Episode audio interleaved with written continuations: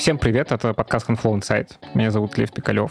И в этом подкасте я встречаюсь с разными людьми из HR-индустрии, и мы с ними говорим на всякие интересные темы. Подпишитесь на нас там, где вы нас слушаете, в Яндексе, в Apple, в Гугле, где угодно, где вы нас слушаете. Поставьте нам оценку, напишите отзыв. Это все нам помогает продвигаться, помогает другим людям узнавать о нашем подкасте. Сегодня у меня в гостях Саша Брусукова, HR-директор представительства в России французской IT-компании Ipon Technology. Привет, Саша. Привет, Лев. Привет всем. Спасибо, что согласилась к нам прийти. Мы долго что-то не могли состыковаться, и наконец-то это случилось. Супер кайф. Давай, наверное, сначала про тебя поговорим. Расскажи про свой бэкграунд, расскажи, кто ты, чем занимаешься. Я в HR 10 лет, сейчас самое страшное от такой цифры. Чем только не занималась, я подбирала и продавцов-консультантов, подбирала химиков на производство для российской компании косметической. Последние 4 года я занимаюсь подбором в IT. Наверное, самая такая вот у меня экспертиза — это подбор, ну и, понятно, дополнительно всякие HR-директорские штучки, но не так давно, последние два года. Я работала в МТС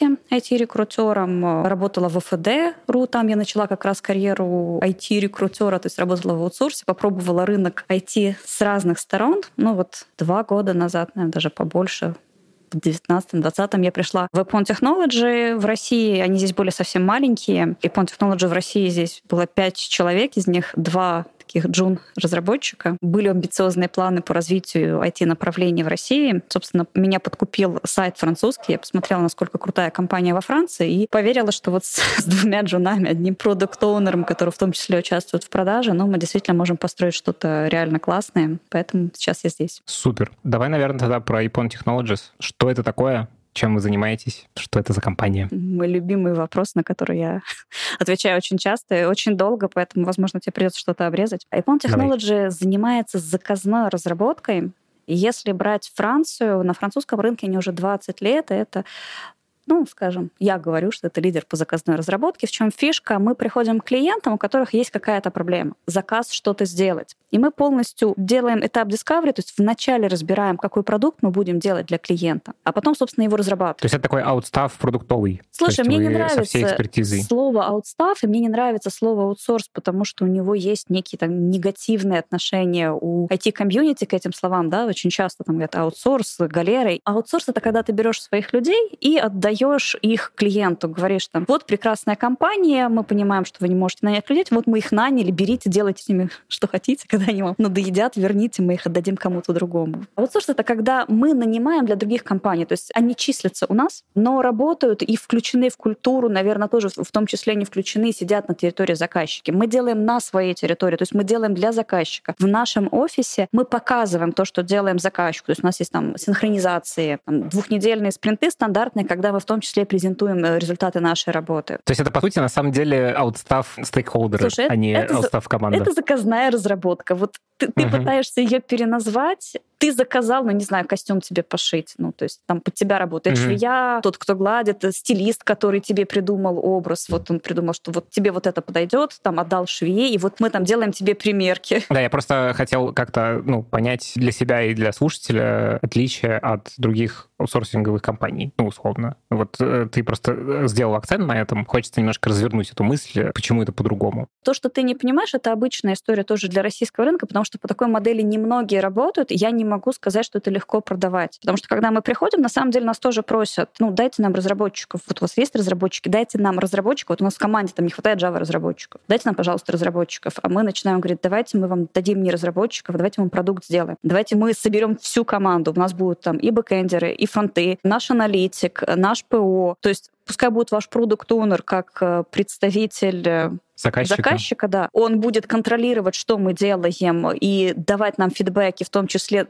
рассказывать, что хочет ваш бизнес. Но командой будем полностью рулить мы, потому что мы это хорошо делаем. Да, все. Теперь понятно, что ну, вы, по сути, продаете время именно продуктовой команды, и экспертизу продуктовой команды. Да. Со всеми культурными особенностями. Не всегда это заходит. Например, мы работаем сейчас с Леруа Мерлен, и они пока осторожно относятся к истории, когда мы поставляем всю команду и хотим еще нашего продукт-оунера, но потихоньку мы с этим работаем, и мы идем в сторону того, чтобы все-таки вот брать целиком, поставлять команду. То есть это идеальная схема, по которой работает Франция, по которой работают Штаты. Ну вот в России мы сейчас эту историю потихоньку отстраиваем. Понял, да. Тогда расскажи немножечко про то, как вы устроены, сколько у вас людей, какие роли и насколько это отличается от французской компании. В общем, как в России все это устроено сейчас? Мы очень сильно отличаемся и от Франции, и от Штатов, потому что для России мы, наверное, по атмосфере такой стартап, у нас большая степень свободы, и мы многое, что можем себе позволить, ну вот делать,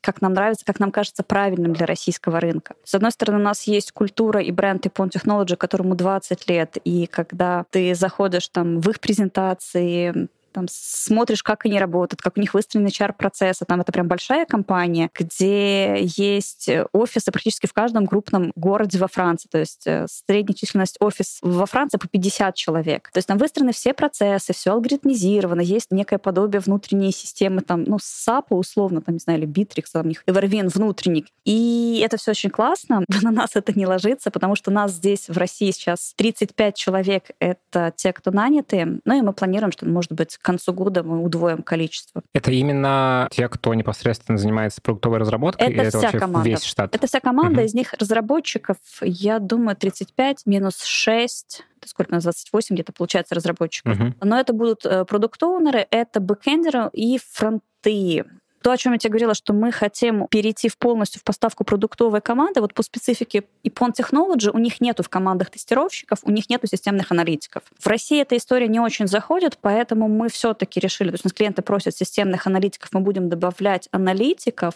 Но самое-самое вот то, кого у нас много, это именно Java бэкэндеров, причем очень хороших, скиллованных ребят. То есть там middle senior, э, при этом у нас ну, высокие требования, когда мы проводим собеседование, мы далеко не всегда выставляем оферы. Опять же, здесь, знаешь, получается, сформировался изначально сильный костяк, а теперь им интересно таких же сильных подтягивать в команду. А расскажи еще, сори, что я да, да, да, конечно. Просто интересно, почему к вам приходят вот именно за этим? По идее же есть возможность свою продуктовую команду создать и с ней постоянно работать. Почему нужно приходить к вам? Ну, отчасти иногда, там, если брать самую банальную вещь, то тебе просто иногда не хватает рук, и ты ищешь подрядчика, который сделает за тебя часть работы. Особенно, когда ты делаешь какой-то масштабный проект, либо когда у тебя нету просто внутренней IT-экспертизы. Это там первый очевидный момент. Почему вот из всего рынка именно мы? Ну, во-первых, у нас серьезный подход к разработке. То есть, как я говорила, у нас хорошие квалифицированные ребята, и таким вот ребятам нравится делать качественные вещи. Опять же, когда мы даже собеседуем, и те, кто к нам выходят, они спрашивают, какой у вас подход к разработке? И то, чем я их покупаю, я говорю, что мы за качественный код, мы за то, чтобы клиент взял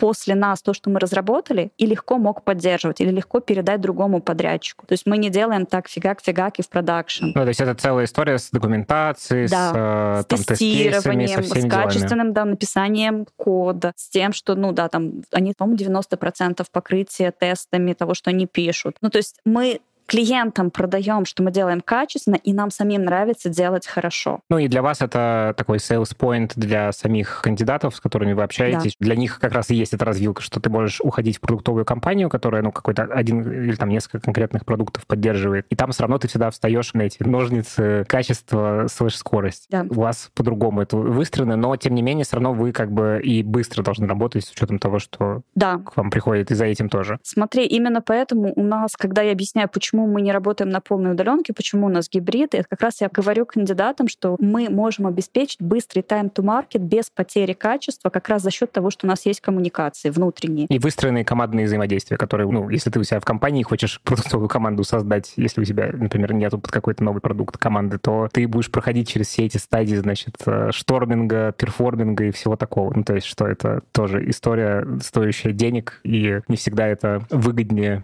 чем пойти к тем, кто уже готовое что-то дает. Ну, отчасти, да, у нас там сработанная команда, и мы достаточно быстро набираем и встраиваем. Я знаю, что все сейчас топят за онлайн, но я думаю, что наш гибрид — это то, что мы ездим в офис, как это одно из конкурентных преимуществ, которое позволяет делать качественно. Удивительное быстро. время. Удивительное время мы живем, если честно. Странный. Да.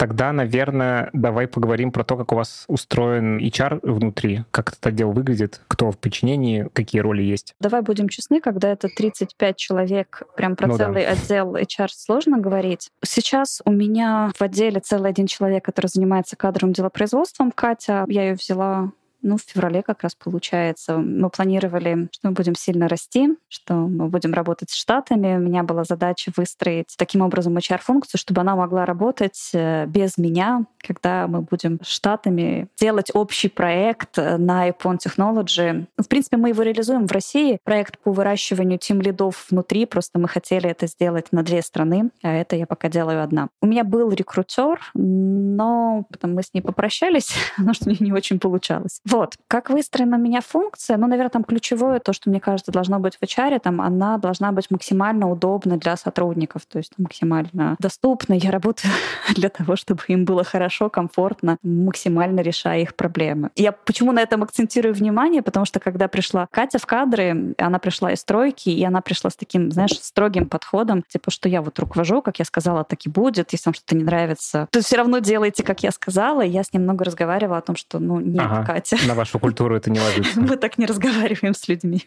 На тебе, получается, все функции и подбора, и адаптации, и удержания, и всего-всего. На мне все функции подбора, удержания, всех HR-проектов.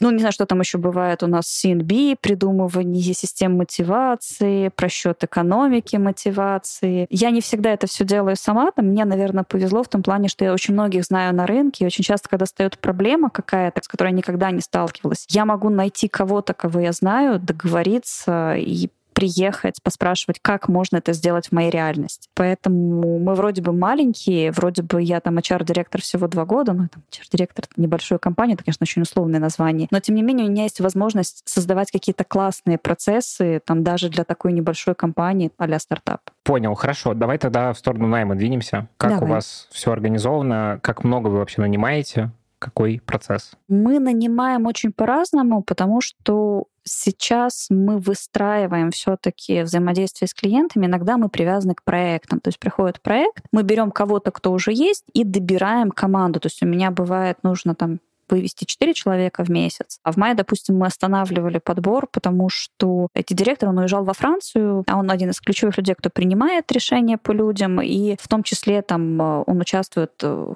в переговорах, когда мы заводим новые проекты. Поэтому, например, бывает нет вакансий вообще, бывает 4. В среднем 2-3 человека в месяц. Но эти люди, которых вы нанимаете, это не то, что вы на проект наняли и потом попрощались с людьми, это в те, компании. кто к вам в штат приходит, уже дальше они постоянно работают с вами. Да, это в штат набирают. То есть за счет проектов мы наращиваем IT-команду. Мы нанимаем не под проект, то есть, что мы взяли на проект, а потом попрощались. Но как раз за счет того, что есть проекты, нам есть что продавать соискателям на собеседовании. То есть за счет того, что мы набираем, набираем, набираем команду, мы можем потом как раз набирать новые проекты. То есть иногда мы упираемся в что-то одно. Либо у нас не хватает людей, нас просят на проект выведите сразу 7 человек, а у нас 3. Бывает, наоборот, мы набрали людей, а под них нету проектов, и мы вот немножечко так, знаешь, балансируем э, на этом, но получается, мы движемся.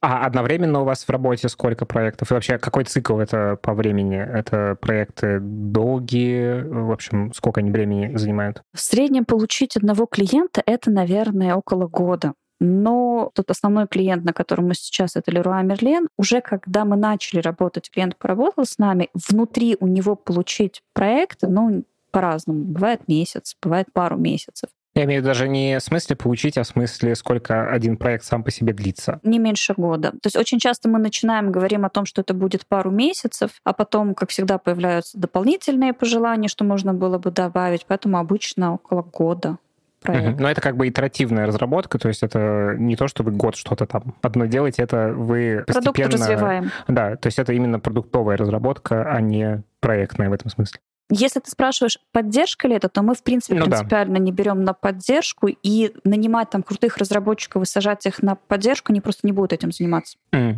То есть это дальше все равно передача э, Внутрь клиента. по внутреннюю команду уже и консультирование по мере необходимости. По большому счету, да, но это то, уже о чем я говорила тебе, что мы стараемся делать так, чтобы после нас удобно было поддерживать и работать. Понял. Тогда, значит, про найм продолжим. Как ваш процесс подбора выстроен? Кого вы в основном ищете, если можно так говорить? Понятно, что у вас команда не очень большая, и, наверное, нельзя точно сказать, что там больше всего ищете каких-то определенных специалистов. Но, может быть, и да. И давай тогда пройдемся по каналам поиска, где вы находите кандидатов. В основном мы ищем разработчиков, да, там, учитывая, что небольшая компания, и там тех же аналитиков или product owner ов, в любом случае нужно будет одну-две штуки на команду там из семи человек. В основном это backend middle senior мы иногда берем джунов, потому что это тоже прикольно, если ты берешь человека с, с горящими так, глазами, с хорошим потенциалом, помещаешь в среду классных разработчиков, они очень быстро растут, ну и плюс есть там внутренняя мотивация, есть лояльность компании, то есть здесь тоже общем, хорошая история вы получается. не боитесь? Мы не боимся джунов, более того, там вот недавно обсуждали с ребятами, они даже хотят, то есть бывает, когда не хотят брать джунов, и у меня есть те, кто не хотят брать джунов. Но вот сейчас у меня вышло несколько senior разработчиков, мы там в том числе работаем вот над программой Team Лиды, и вот они прям сказали, да, там, я готов взять парочку джунов, и мне интересно порастить. Там. И кто-то даже выслался, говорит, я прям хочу побыть ментором. Вот все не хотят, а я хочу. То есть тут такой как бы две стороны этой медали, в смысле, что с одной стороны и для компании это дополнительное,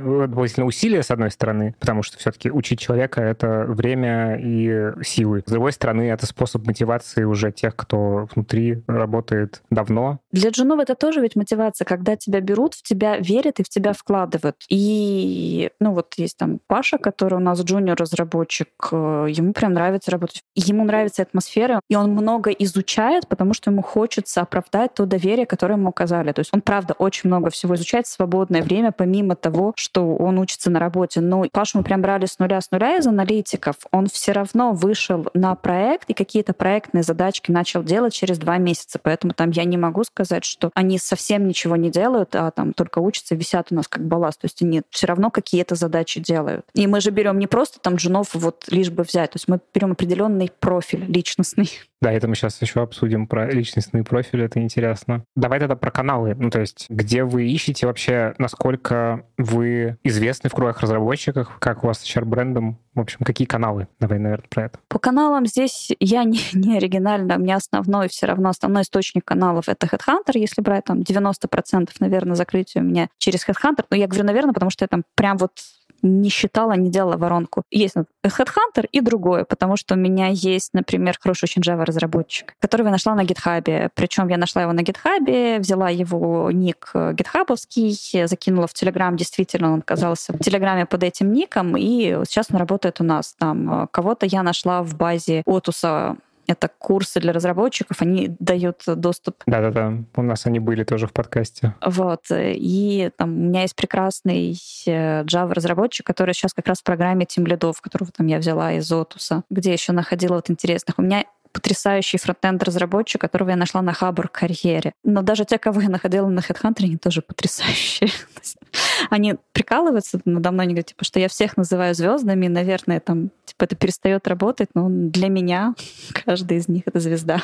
Ты меня как раз спросил про бренд. Зайду издалека, но отвечу на твой вопрос про воронку и про процесс подбора. Как я тебе говорила, я пришла, здесь было там два разработчика, и, конечно же, никому не известный в России Pond Technology. Поэтому нас на тот момент точно не знали, это прям сто процентов. Я понимала, что в ситуации, когда тебя не знают, ты не можешь себе позволить длинный процесс э, подбора. При этом нас не знали, но было несколько этапов. У нас э, было собеседование с нами, собеседование с Францией, и еще был кодинг-челлендж на час. Это надо было по ссылки в онлайне там из серии лайфкодинга, там решить задачи. И у меня там ушло какое-то время, то, чтобы договориться, что первое, там, мы не делаем кодинг-челлендж, никто не будет делать для неизвестной компании этот кодинг-челлендж, э, и собеседовать с Францией тоже не надо. То, что у меня есть сейчас, у нас очень быстрый э, знаешь, как разработка быстрая, market, очень быстрый процесс подбора. То есть я нахожу резюме, которое мне нравится, я связываюсь с человеком там в этот день, либо на следующий день и провожу скрининг по телефону. Мне не нужно делать дополнительно собеседование с рекрутером. Я всю информацию нужную для меня собираю по телефону. И плюс потом я всегда сижу на самом собеседовании, чтобы посмотреть на человека, ну, там, а в динамике. А какого плана эта информация, которую ты по телефону собираешь? Это очень интересно, я даже не знаю, как тебе ответить. С одной стороны, я пытаюсь понять уровень разработчика, расспрашивая о том, что он делал, как были выстроены внутри в команде сами процессы разработки. То есть я там спрашиваю, например, что за проект, я спрашиваю, как часто релизы, там кто отвечал за тепло, как настроено ревью. И вот по таким вот штукам я пытаюсь понять, насколько серьезный проект у него был. Ну и, соответственно, там, если небольшая команда, не знаю, какой-то пилили монолит на 50 пользователей, даже если он это делал 5 лет, я понимаю, что, скорее всего, ну, middle минус, например, если отношу это там с теми зарплатными ожиданиями, с тем, что кандидат написал о себе. То есть это там первый кусочек. И второй, я слушаю человека, что он рассказывает, как он рассказывает, как он говорит. Я всегда спрашиваю человека о том, как он развивается, потому что у нас практически, ну, мне кажется, что у нас все занимаются каким-то саморазвитием, то есть у нас культура про то, что мы все время изучаем что-то новое. И если я слышу, например, что человеку интересно там сидеть с 9 до 6, там, изучать ему нет времени, потому что там я либо работаю, либо отдыхаю, я думаю, это хороший человек, просто это не наша история, и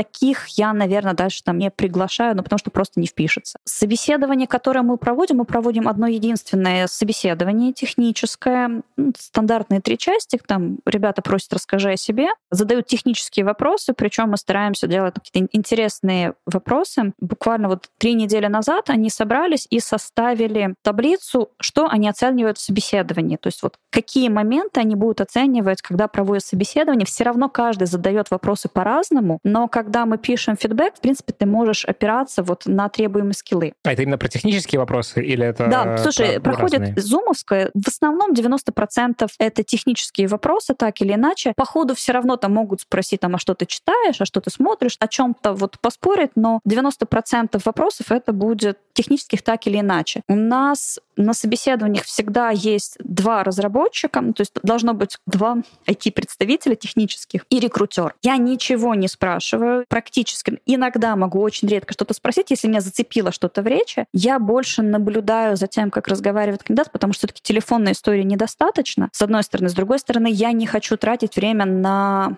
на свою часть, потому что нужно очень быстро собеседовать, очень быстро принимать решения. Но, в принципе, когда мы втроем собеседуем, когда мы собираем три точки зрения, очень низкая вероятность ошибки. Поэтому даже когда ребята фурчат и просят, давай пойдет кто-то один, и ты, и этого будет достаточно, я все равно прошу двух человек на собеседование. Обычно мы делаем это так. Синьор, который вот шарит про шарин, умеет проводить собеседование. Кто-то из медлов или из ребят, кто раньше не проводил собеседование, но учится сейчас проводить собеседование, то есть ему просто послушать. Ну и представитель от HR. Там, у меня был, когда рекрутер, она ходила, э, ну, либо я. То есть должна быть оценка по софтам, по технической и общее впечатление. Ну и, соответственно, мы делаем офер либо в этот день, либо на следующий если все окей. Если нет, мы тоже отказываем быстро, причем то, что мы делаем сейчас, я отказываюсь фидбэком. Всегда я могу не оставить фидбэк, если было какое-то конфликтное собеседование, и это прям отказ по софтам. Uh-huh. То есть ребята пишут всегда, на что ответил, на что не ответил, но если из этого нельзя собрать э, ответ, ну, отвечал неуверенно, там, Java Core, ну, это так непонятно, как это можно отправить кандидату.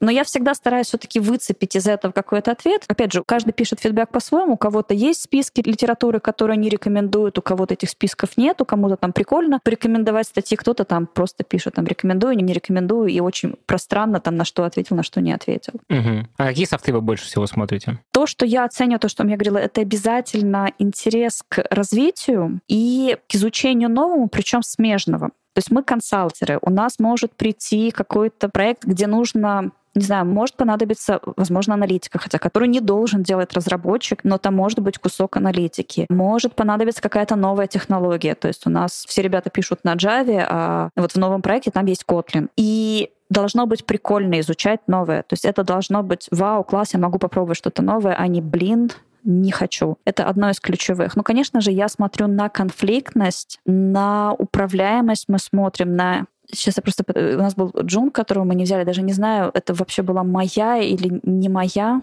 часть, которую мы оцениваем. Просто мы с ребятами вместе сошлись. Насколько структурированы знания, насколько человек понимает то, о чем он говорит, что мы еще оцениваем-то. Конфликтность я смотрю, смотрю, как отвечал на вопросы, управляемость. А конфликтность с какой точки зрения? Как он отстаивает свою точку зрения, то есть слышит ли он чужую, как он отстаивает свою, то есть какие слова подбирает, резкие, нерезкие, как он слушает замечания, если он не согласен. Нам очень нравится, если интересные вопросы записывают, чтобы погуглить. Есть вопрос, э, у нас э, техлит его очень любит задавать, он действительно прикольный. Он спрашивает там, а вот у тебя были собеседования, расскажи, на какие вопросы ты не ответил. Тебе говорит как кандидат какой-то вопрос, он говорит, окей, а ты сейчас ответ знаешь на этот вопрос? Это тоже показательно, собирает ли человек информацию. Ну, то есть вот примерно так, наверное. А с точки зрения вот конфликтов, как вы это проверяете на самом интервью? То есть это про опыт из прошлых мест работы или это про какие-то тест-вопросы, э, в смысле тест-кейсы?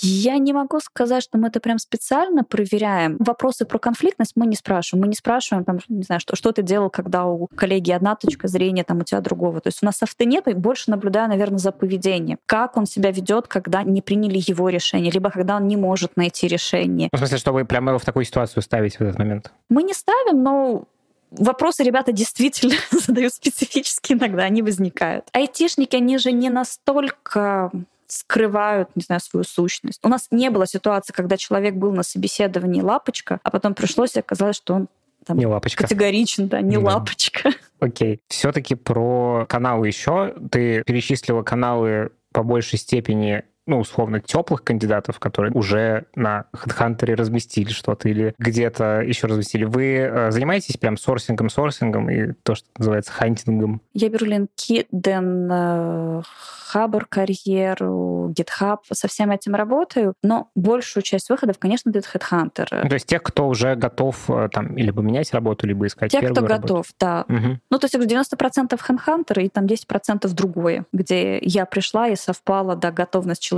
менять, и вот то, что я пришла с вакансии. Понял. По поводу еще HR-бренда тоже интересно, потому что с учетом того, что вы небольшие, и нельзя, наверное, сказать, что вы прям на слуху, на слуху, как вы конкурируете ну, с супербольшими компаниями с точки зрения э, найма? Во-первых, у нас объемы не такие напомнил, да, мне про HR-бренд. У меня, наверное, за все время было упоминание о том, что нас что-то слышали. Я прям даже удивилась. У нас был разработчик, который принял наш офер, причем денег мы ему предложили чуть поменьше, чем тот офер, который у него был. И когда мы ввели с ним переговоры, он сказал, ой, Pon Technology, да, я вот слышала вас, что вы классные. Мы конкурируем количеством, наверное, просто я много работаю, много пишу, много общаюсь. У меня достаточно большая воронка, то есть наверное, порядка 100 писем на один выход. Ну, то есть это не, нельзя сказать, что это какая-то тяжелая прям конкуренция для вас. И объемы не те, и в целом достаточно тех каналов, которые есть. У меня в подборе примерно такая же сложность, как я подбирала в МТС. То есть то же самое, при том, что в МТС, допустим, есть выстроенный HR-бренд, но есть какие-то и плюсы в этом бренде, есть и в минусе. Потому что, допустим, кто-то говорил мне, да, мы знаем МТС, мы принципиально там не хотим с вами работать. А, ну да, тут же с двух сторон это все может быть, конечно. Здесь больше, наверное, твое мастерство и тот фидбэк, который я получаю от ребят, я продаю с собой. Я там интересно разговариваю по телефону, я делаю прикольные рассылки вакансий, да, там я даже вот сейчас был Марчар обучение. Я для них делала уроки как раз по email рассылкам, как делать письма, как через письма продавать вакансии. Когда звоню, я не просто там, да, по скрипту расспрашиваю, я стараюсь сделать разговор интересным, чтобы они там, оценив разговор со мной, заинтересовались, захотели поговорить с ребятами. Вот. Мы продаем э, на собеседованиях, допустим, там у нас с ребятами, они знают, что продажа — это их работа, не моя. Ну, как бы моя тоже, наша работа на двоих, то есть не только я отвечаю за продажу. Я когда пишу фидбэк по телефонному интервью, я в том числе пишу мотивацию кандидата. Иногда я пишу там, продавать нужно, там, не знаю, команду, или продавать нужно интересный проект, или там продавать нужно стек, потому что они будут общаться с кандидатом, и не я. И там, когда к нам пришел новый IT-директор,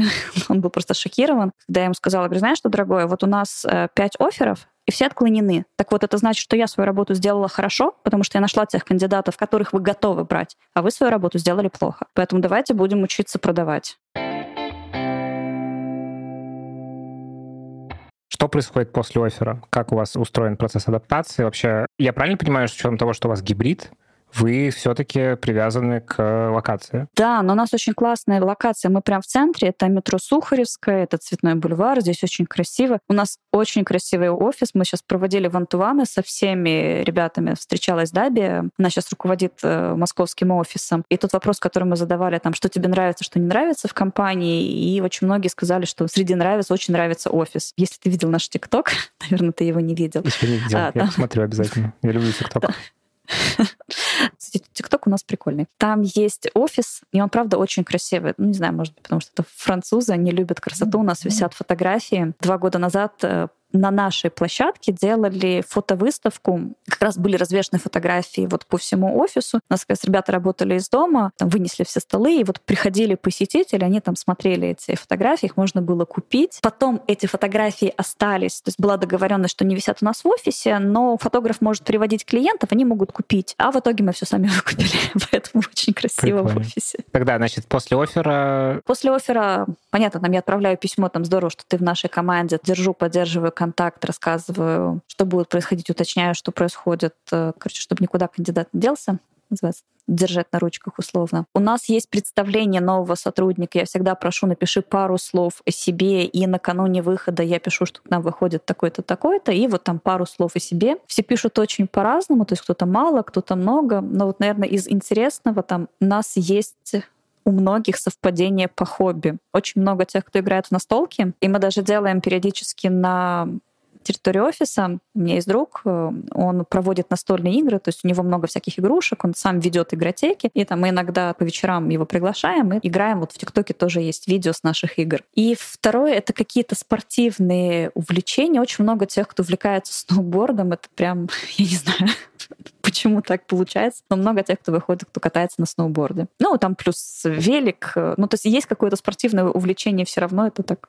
необычно. То есть сразу как-то подхватывается, что свой человек любит настолки, сноуборд, да. такое. Да, я когда пишу письмо, там я пишу плюс один в команду настолок. Угу. Не то чтобы мы специально так подбираем. Да, значит, и дальше человек попадает куда? Он попадает в команду разработки всегда или как это устроено? Он приходит, мы подбираем, я так договариваюсь с ребятами, спрашиваю, кто будет отвечать за адаптацию, то есть э, чтобы был... Наставник, да? Даже не наставник, это все, все-таки тот, кто помогает. Типа. Да, вот бади, вот это вот странное слово бади, угу. я ничего лучше не придумала. Есть прикольное слово у Даби, у них в тусовке это называется angel, mm, но угу. мне кажется, все-таки бади ближе к IT. Ну да. Мы договариваемся, кто будет его курировать, курировать. Я представляю, привожу его, говорю, вот тебе знакомься, Вова. Я могу представить, например, Вову на всех, но Вове я говорю, Вов, я не буду тебе представлять людей, я понимаю, что ты их не запомнишь, и тебе будет потом неловко что ты не помнишь. И у нас есть такая интересная традиция. Мы проводим раз в неделю, либо раз в две недели, там, в зависимости от наличия новостей. У нас есть викли, встреча на всю компанию, то есть мы вот там на час выделяем, садимся, в меру клеим разные стикеры и рассказываем про все новости по компании, кто из клиентов, с кем ведем переговоры, с кем на какой стадии, не знаю, что мы планируем взять новый офис. Ребята там в том числе каждый рассказывает о новостях на своих проектах, там они клеят стикеры из серии «Что хорошо, что плохо, какие цели». И там же у нас представляются новички.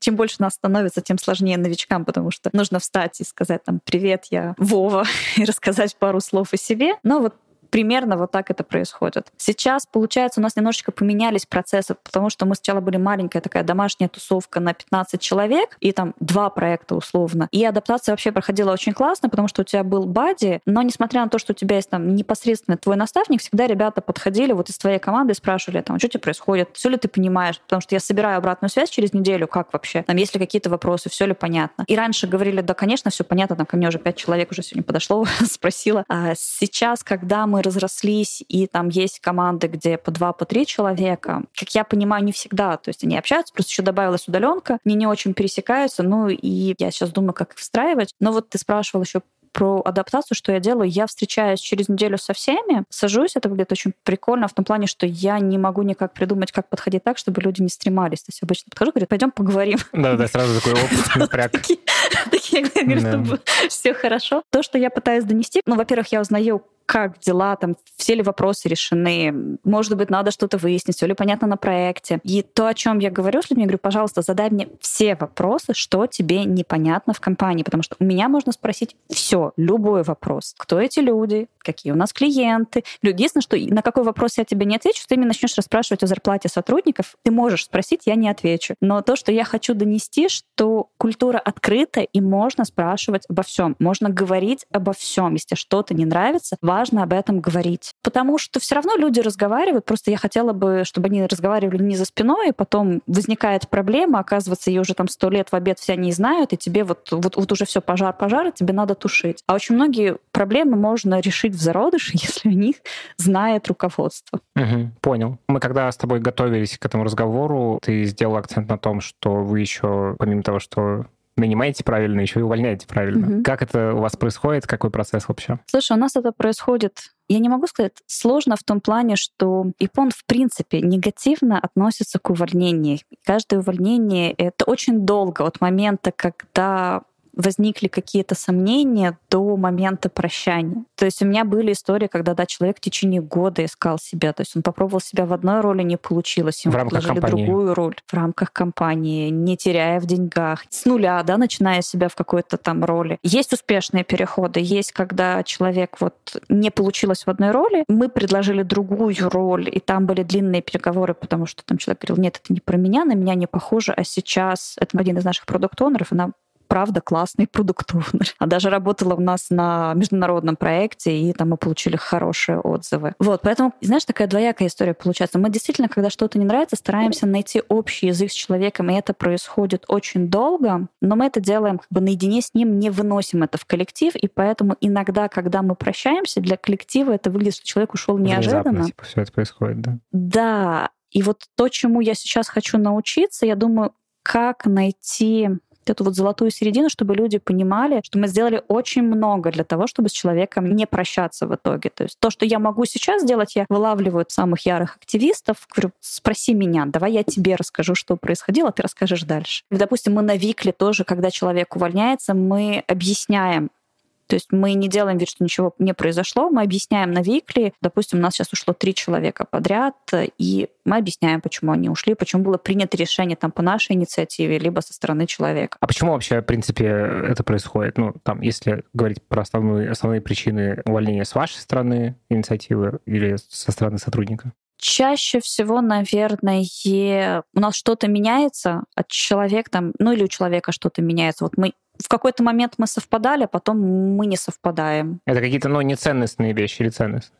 Где-то неценностные, да, то есть у нас там было пару человек, кто был не согласен с нашей оценкой. Мы говорили, ну вот смотри, там есть э, результаты Вани, есть результаты Пети, мы тебя заявили как синера, вот Петя и Ваня, они медлы, а ты как синьор, вот прям даже, наверное, примерно как они, если не ниже. Давай подумаем, что можно с этим сделать. И иногда люди на это обижаются. То есть даже когда ты говоришь о каких-то объективных вещах, ты говоришь, ну вот же есть твои результаты, есть вот их результаты, там есть объективные замечания к твоей работе. Ты задачи делаешь долго. Причем давай подумаем, что можем с этим делать. Иногда там у нас было несколько человек, которым казалось, что мы там несправедливо к ним отнеслись. Ну, наверное, это больше действительно про несовпадение по ценностям ценностям. Им не хотелось, наверное, работать над собой. Там, может быть, это вот желание развиваться, оно было не столь сильным. Это всегда грустная история, на самом деле, когда кто-то уходит, тебе еще надо выйти перед коллективом. Это неприятно объяснять перед коллективом, почему человек покинул. Ты стоишь перед большим количеством людей, они не щадят твои чувства, они иногда задают неприятные вопросы, а тебе нужно на них грамотно отвечать. Ну да, это тяжело, тяжелая история. Скажи еще такой момент, с учетом того, что вы стараетесь находить людей, которые вот про саморазвитие и вообще про развитие развития, и это в вашу культуру зашито, что у вас с выгоранием происходит? Ну, потому что довольно частая история, когда человек чем-то очень сильно загорелся, какой-то темой, и вообще его это все драйвит, пушит, но психология иногда дает, ну, не то чтобы сбой, просто это типа специфика человеческая. Плюс еще сейчас время такое сложное, где, в принципе, тяжело справляться с тревогой, тяжело справляться с, вообще со всем происходящим. Что вы по этому поводу думаете, что делаете, если делаете? Ты, наверное, имеешь в виду выгорание увлеченных людей, когда они настолько увлечены своей работой, что работают 24 на 7 и не замечают... Ну, и, и такое, и, в принципе, что они могут в какой-то момент перестать получать... Ну, в принципе, как устроен цикл выгорания, человек перестает получать тот уровень эмоционального заряда, который он получал до этого. То есть это с разными вещами связано. Иногда это связано, там, ну, условно, с каким-то обманом ожиданий, и иногда это от компании исходит. Иногда это какая-то личностная история, когда просто у человека, ну, условно, проблемы психологические, которые вовремя там не решились, и они на работу сказывают. Ну, там много же всяких есть пластов во всем этом. Как-то вы на это обращаете внимание и вообще делаете ли что-то с выгоранием? Вот прям как ты говоришь, чтобы мы отслеживали выгорание прям ты просто сказала, я поняла, что нет, не отслеживаем, но я смотрю, в принципе, что у меня с людьми происходит. И я вижу, когда у меня кто-то загрустил, например, на проекте, я там подхожу и спрашиваю, что произошло. И бывает, что человек там устает от проекта, и мы ищем возможность поменять проект или поменять задачи. Ну, то есть это в целом все решается, ну, по сути, вантуанами. Либо если, да, если человек устал, давай дадим ему отпуск. Он говорит, ну, слушай, сходи, отдохни, я вижу, ты вообще никакой. С историей, которая случилась в феврале, да, там был такой вот э, период, ну, в марте, на нас это отразилось, ну, опять же, там мы поговорили с сотрудниками в первый день, а потом еще несколько раз мы встречались и говорили, что все хорошо, мы остаемся, мы будем работать, смотрите, у нас есть клиенты, мы набираем новых людей, у нас все классно, не переживайте, мы не покидаем э, рынок и будем только развиваться. То есть это надо было проговорить несколько раз. То, что поменялось в тот момент у нас, то есть все стали более раздраженная, что ли. Вот здесь надо было аккуратно разрулить. Ты тоже ведь находишься в этой ситуации, тебе тоже, в общем-то, тревожно. Но получается, надо было вот это вот не реагировать остро, всех успокоить, снять весь напряг. То есть они говорили вроде бы про проблемы, там стали больше говорить о том, что не устраивает в компании, что у нас не так, но отчасти это было связано не только с компанией, а с, вот в том числе с внутренним состоянием. То есть надо было вот этот вот негатив принять на себя, всех успокоить. У нас сейчас более-менее обстановка, ну, насколько это возможно. Она, в принципе, была дружелюбна, но поспокойнее спокойнее стало сейчас. То есть там больше смеха, больше уверенности, больше драйва. Как вообще, что поменялось? Вот как ты оцениваешь, что случилось после 24 февраля на рынке? Ты видишь какие-то изменения? Ты знаешь, я вижу изменения. Я честно рассказываю, ребята мне просто не верят. Я вижу, что увеличилось количество разработчиков. То есть даже относительно того, что мы с тобой разговаривали, я сейчас просто ищу активно и бэкэнд, и фронтенд, и аналитиков. Из удивительного, что произошло сейчас, то есть разработчики откликаются сами, и среди откликов есть даже релевантные. То есть с откликов можно нанимать. Такую историю я не видела давно. Я предполагаю, это говорит о том, что... Были сокращения? И вакансий не так много. То есть если им приходится откликаться, значит, если, допустим, там 4 месяца назад у тебя есть, ну, максимум 3 часа, чтобы выйти на контакт с разработчиком, разработчиком, который обновился, если ты это не успел сделать, то все как бы там через три часа у него на две недели расписано собеседование. Ты не попал. И раз они откликаются сами, причем хорошие ребята, значит, предложение подсократилось э, на рынке. Угу. То есть немножечко меняется это соотношение рынка кандидата, рынок работодателя. Да, оно меняется. С одной стороны, тебе как рекрутеру вроде бы как полегче работать, с другой стороны, ты такой же соискатель, по большому счету. Ну да, это правда. А какие у тебя мысли вообще по поводу того, что дальше будет? Какие прогнозы? Ну, понятно, что прогнозы делать какие-то бессмысленно, но в целом какие у тебя ощущения? Я не знаю, ты же понимаешь, что все очень зависит. Каждый день все меняется. Ну да, тут как бы много не от нас в целом зависит. Да. С одной стороны, мне, конечно, как рекрутеру нравится то, что я могу работать с откликами. С другой стороны, даже не знаю. Я готова искать сама.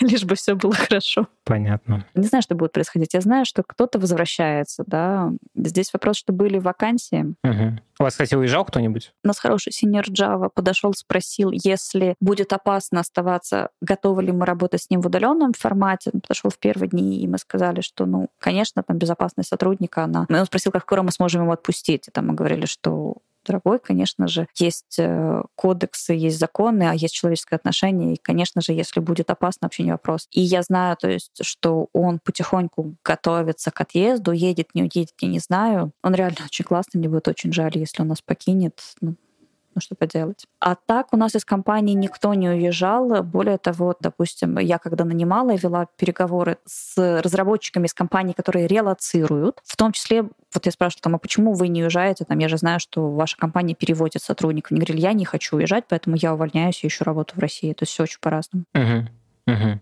А, скажи еще такой момент, мы немножечко этого коснулись, но тоже интересно. Вот эта история с вашим подходом про то, что вы не удаленные, а все-таки у вас комбинированный режим это как-то влияет на согласие на оферы и вообще, ну, типа, на работу с возражениями на собеседованиях?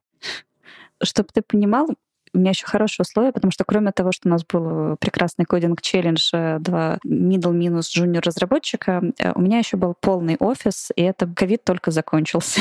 Uh-huh. Поэтому сейчас вообще шикарно, что у нас есть хотя бы гибрид. Она действительно увеличивает мне воронку. Мне нужно больше обработать резюме для того, чтобы взять людей, готовых на гибрид, но есть часть соискателей, для которых это плюс, который говорит, о, классно, типа, можно ходить в офис. У меня есть, например, разработчик, который не пользуется вообще удаленкой, ему нравится в офис ходить. Самое сложное в этой истории — это аналитики. Вот они хотят полную удаленку. У меня, наверное, это самая сложная вакансия. Единицы, кто готовы обсуждать со мной гибрид. Вот аналитики прям очень хотят удаленку. Это усложняет поиски. Если еще с разработчиками мы где-то готовы пойти вот прям для какой-то ситуации, может быть, готовы были бы дать полную удаленку, то аналитик мне как раз и нужен в офис, чтобы приезжал. И это, да, усложняет. Но как бы мы не боимся трудностей. Но вы не чувствуете какого-то давления вот этого? То, что вроде все тут перешли на удаленку, а вы продолжаете гнуть свою линию. Мы гнем же не из принципа линию. Мы говорим про то, что мы поставляем качественный продукт. И мы говорим, что мы про то, что мы можем набрать качественную команду. Да, это сложно, но так мы за это деньги берем, потому что мы можем. Ну да, это тоже правда. Спасибо тебе большое. Спасибо тебе, было, было интересно. интересно. У меня в гостях была Саша Брусукова, чар-директор представительства в России французской IT-компании Pond Technology. Ставьте нам оценки, пишите отзывы и всем пока.